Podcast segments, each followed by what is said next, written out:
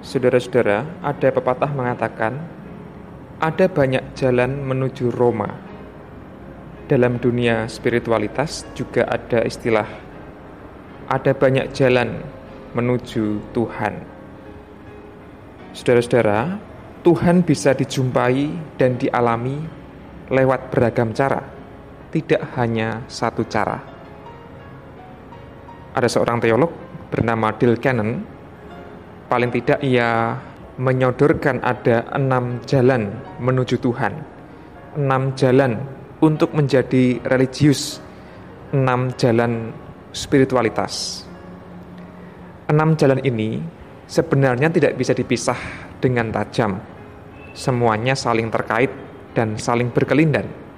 Namun untuk memudahkan memahami keenam tipe atau jalan ini pantas kita simak bersama-sama. Nah, bagian ini adalah bagian pengantar yang memberikan gambaran tentang enam jalan spiritual. Di hari-hari berikutnya akan saya kupas satu demi satu jalan. Saudara-saudara, jalan spiritual yang pertama adalah ritus sakral atau ritual yang bersifat suci. Ada orang dengan tipe ritus sakral Artinya orang ini bisa mengalami Tuhan, bisa merasakan hadirat Tuhan melalui ritual-ritual keagamaan. Misalnya ibadah, perjamuan, baptis, dan lain sebagainya.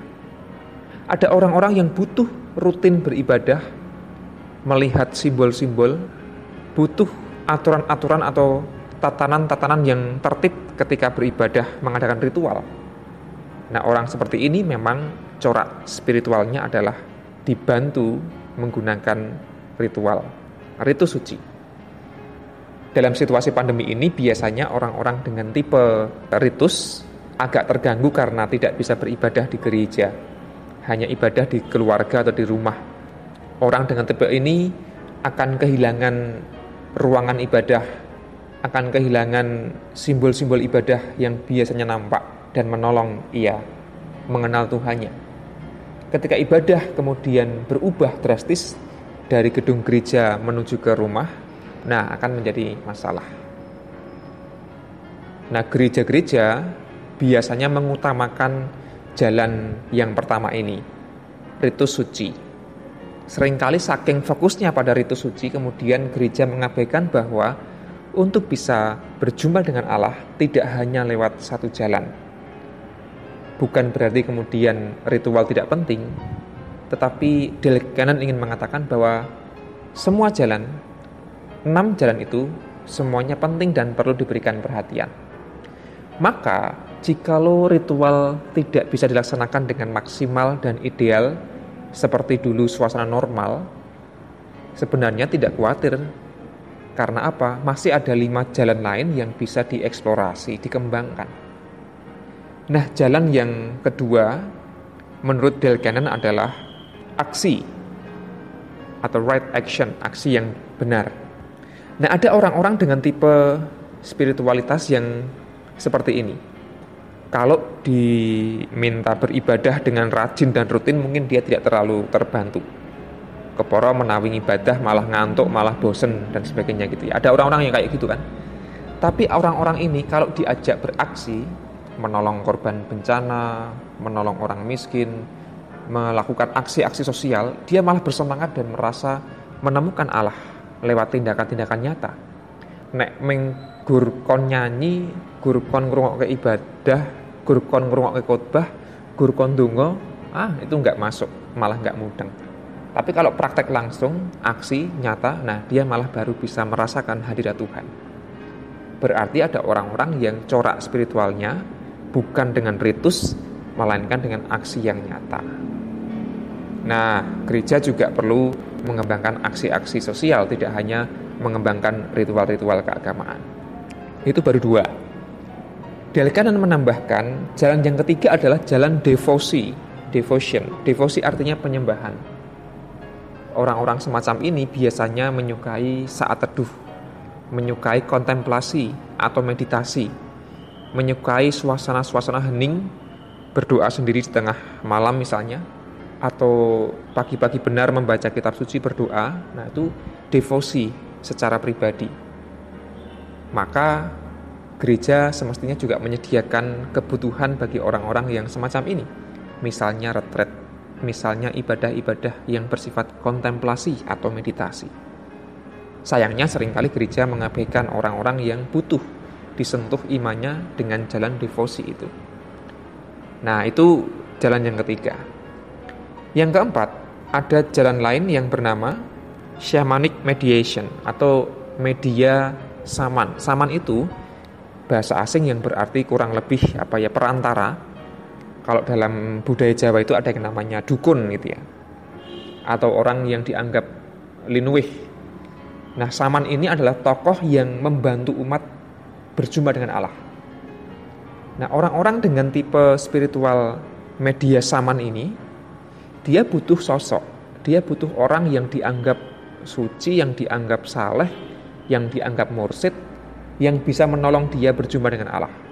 Nah, orang-orang dengan tipe ini biasanya tergantung pada tokoh, tergantung pada rohaniawan. Kalau gereja ya dia sangat bergantung pada sosok pendeta. Nek sing ndongake Pak Pendeta ki wah maknges tenan. Menawi gerah sing ndongake Pak Pendeta wah langsung mari pun ngaten. Atau kalau salaman karo Pak Kiai, salaman karo Pak Pendeta wah rasane Eh, bisa uh, merasakan apa hadirat Tuhan kira-kira begitu. Atau kalau yang menasehati orang-orang lain nggak mempan, tapi kalau yang ngomong adalah tokoh itu dianggap suci, dianggap sakral, nah dia baru percaya. Dan jadi ada orang-orang yang dengan tipe spiritual shamanic mediation ini, dia butuh sosok, butuh simbol yang dianggap itu berasal dari Allah. Itu yang keempat. Yang kelima, ada jalan spiritual bernama jalan mistik. Mistik itu adalah pengalaman bersatu dengan Allah. Bukan mistik dalam arti hantu atau klonek gitu ya. Tapi mistik dalam kamus besar bahasa Indonesia berarti hasrat bersatu dengan Allah.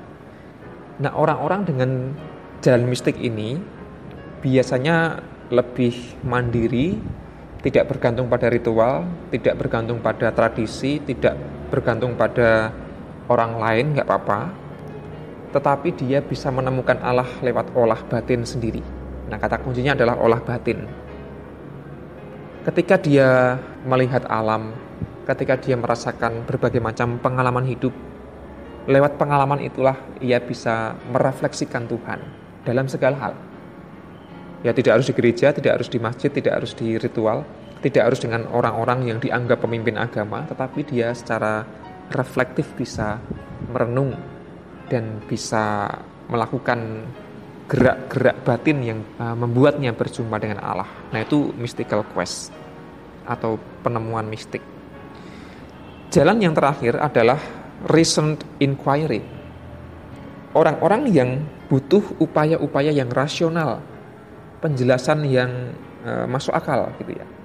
Orang-orang semacam ini senang diskusi, senang baca-baca buku teologi misalnya uh, segala sesuatu diolah dengan pikiran dengan logika masuk akal orang-orang semacam ini kalau diajak PA diskusi itu senang dia kalau PA-nya cuma sebentar diskusi masih hangat tapi langsung selesai doidem kabeh liane nah, itu nggak nggak nggak menarik tapi kalau diskusi mengasah pikiran nah dia bisa berjumpa dengan Allah lewat penjelasan-penjelasan yang logis, yang ilmiah. Nah, saudara-saudara, ada enam jalan menuju Tuhan. Ada enam jalan spiritual menurut Del Cannon. Artinya, kita belajar bahwa tiap orang barangkali punya tipe-tipe yang tidak sama. Keenam-enamnya penting, keenam-enamnya bisa kita gunakan, namun biasanya seseorang itu cocok dalam satu atau dua jalan saja. Yang lain itu hanya menambah atau membantu. Tetapi semuanya perlu dikembangkan, semuanya perlu diberi ruang. Tidak hanya ritual yang diutamakan, tetapi juga lima jalan yang lain. Nah, gereja yang sehat adalah gereja yang bisa mengembangkan semua jalan itu. Karena apa? Karena tanda kutip selera masing-masing orang juga berbeda. Tidak semua orang bisa nyaman dipaksakan dengan jalan ritual. Tidak semua orang nyaman dengan jalan logis atau rasional. Tetapi semuanya biarlah saling melengkapi.